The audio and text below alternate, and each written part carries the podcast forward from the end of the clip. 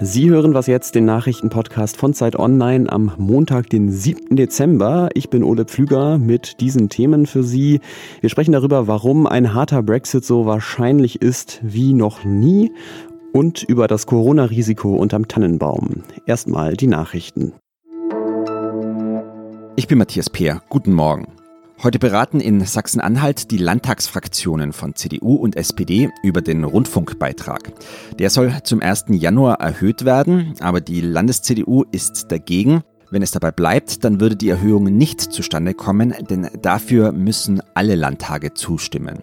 Bislang konnte sich die schwarz-rot-grüne Koalition nicht auf ein gemeinsames Vorgehen einigen, was bereits für reichlich Wirbel gesorgt hat.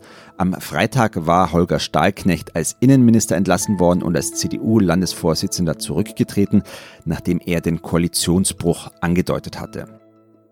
Die weltweiten Ausgaben für Waffen und Rüstungsgüter steigen deutlich an. Im vergangenen Jahr ist der Umsatz der 25 größten internationalen Rüstungsunternehmen um 8,5 Prozent gewachsen auf mehr als 360 Milliarden Dollar. Das geht aus einer Studie des Friedensforschungsinstituts CIPRI hervor. Amerikanische Unternehmen stehen für fast zwei Drittel der Verkäufe. Hilfsorganisationen zeigen sich über die Entwicklung empört. Sie beklagen, dass die Militärausgaben steigen, während das Geld für die Bekämpfung des Hungers in armen Ländern fehlt. Redaktionsschluss für diesen Podcast ist 5 Uhr. Dieser Podcast wird präsentiert von Spotify. Wie viel Zeit bleibt noch zum Handeln? Wie kann der Klimageneration-Konflikt beendet werden? Und was muss jetzt getan werden? Im neuen Spotify Original Podcast 1,5 Grad geht die Klimagerechtigkeitsaktivistin Luisa Neubauer den brennenden Fragen der Klimakrise auf den Grund. Jeden zweiten Dienstag, nur auf Spotify. Seit Jahren streiten die Briten untereinander und mit der EU darüber, wie der Brexit aussehen soll. Jetzt sind sie ja schon seit fast einem Jahr nicht mehr Mitglied, aber die Zukunft ist immer noch unklar. Wenn sich allerdings heute die EU und die Briten nicht auf ein Handelsabkommen einigen, dann sieht es wirklich sehr danach aus, als würde aus dem Brexit nach der Übergangsphase auch ein harter Brexit werden, denn dann wird einfach die Zeit zu knapp, mögliche Entscheidungen noch durch die Parlamente zu bringen. Für Zeit Online berichtet Bettina Schulz aus Großbritannien und natürlich die letzten Jahre vor allem über den Brexit. Hallo Bettina. Ja, hallo nach Berlin. Vielleicht können wir, auch wenn wir sie schon sicherlich häufig hier gehört haben in der Sendung, nochmal rekapitulieren. Was sind denn die Punkte, an denen es besonders hakt? Ja, also einmal an dem sogenannten Level Playing Field. Da geht es darum, äh, dass die EU sichern möchte, dass äh, britische Unternehmen die EU-Standards mit Blick auf ähm, Arbeitsstandards, Sozialstandards, Umweltstandards nicht unterläuft. Es ist ähm, nicht klar, wie zum Beispiel Streit geschlichtet werden soll. Der äh, nächste Punkt ist die Fischerei. Da gibt es Streit darum, dass ähm, die europäischen Küstenländer darauf bestehen, dass sie einige Jahre zumindest weiter in dieser großen 200 Meilen Zone der britischen Gewässer fischen dürfen. Es sind alles diese technischen Details, äh, wo man sich nicht einigen kann, weil die Briten auf ihrer Souveränität bestehen und die EU will, dass Regeln eingehalten werden, wenn man Zugang zum Binnenmarkt haben möchte. Äh, Frankreich hat ja zum Beispiel auch schon gesagt, wenn da jetzt was ausgehandelt wird, was uns nicht passt, dann legen wir vielleicht auch ein Veto ein. Es klingt nach relativ unvereinbaren Positionen. Wie könnte denn überhaupt noch eine Einigung einsehen? Also siehst du noch Raum für einen Kompromiss? Also das ist sehr schwierig. Man muss sich angucken, in welcher Position Boris Johnson ist. Der kann zwei Dinge machen. Entweder er folgt ähm, dem wirtschaftlich vernünftigen Gedanken und akzeptiert gewisse Standards der EU. Dann verstößt er gegen die sogenannte Souveränität, die die Hardline-Brexit-Anhänger durchsetzen wollen. Und das ist für ihn politisch gefährlich. Die sägen an seinem Stuhl genauso hinterher, wie sie an dem Stuhl von Theresa May gesägt haben. Und da muss er sehr vorsichtig sein. Und deshalb kann es sein, dass er aus politischen Gründen letztendlich für No Deal stimmt. Ähm, das heißt wirklich keine guten Aussichten. Ich habe den Eindruck, so konkret war die Gefahr für einen harten Brexit, also No Deal, noch nie. Deswegen, vielleicht kannst du auch nochmal zusammenfassen, was das bedeuten würde für beide Seiten. Also der größte Hammer ist natürlich, dass sofort Zölle fällig werden. Ja, man darf nicht vergessen, ähm, Großbritannien ähm, exportiert 43 seiner äh, Exporte in die EU und importiert 52 Prozent seiner gesamten Importe aus der EU.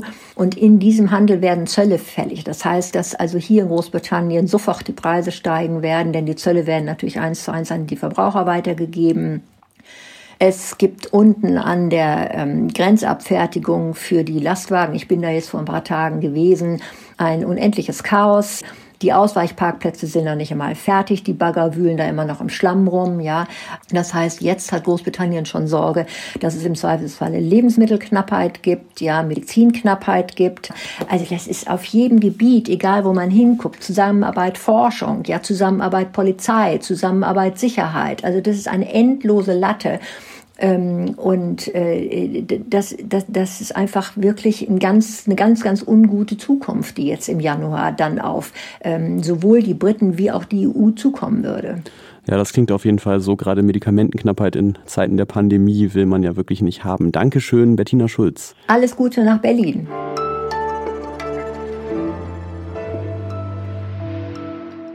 Und sonst so?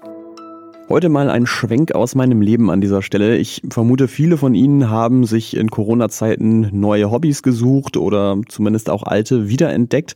Meine Freundin und ich, wir haben angefangen zu puzzeln. Ähm, wieder angefangen zu puzzeln, war jetzt nicht das erste Mal. Ich wollte unbedingt mal die Elbphilharmonie in Hamburg puzzeln, also haben wir uns ein Puzzle gekauft damit. Im Nachhinein war das aber erstaunlich frustrierend, weil ein Viertel von dem Foto fast einfarbiger rosa Himmel war. Also nicht mal irgendwie Möwen oder Wolken oder was sonst so in Hamburg eigentlich am Himmel rumfliegt, waren da zu sehen.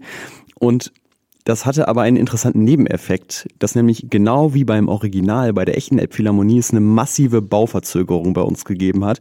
Also die Fassade haben wir eigentlich am ersten Abend fertig gekriegt und dann hat das Ganze nochmal die ganze Woche gedauert, bis das Puzzle wirklich komplett war. Aber ich meine, was beschweren wir uns immerhin, sind die Kosten für das Puzzle im Nachhinein nicht auch noch explodiert.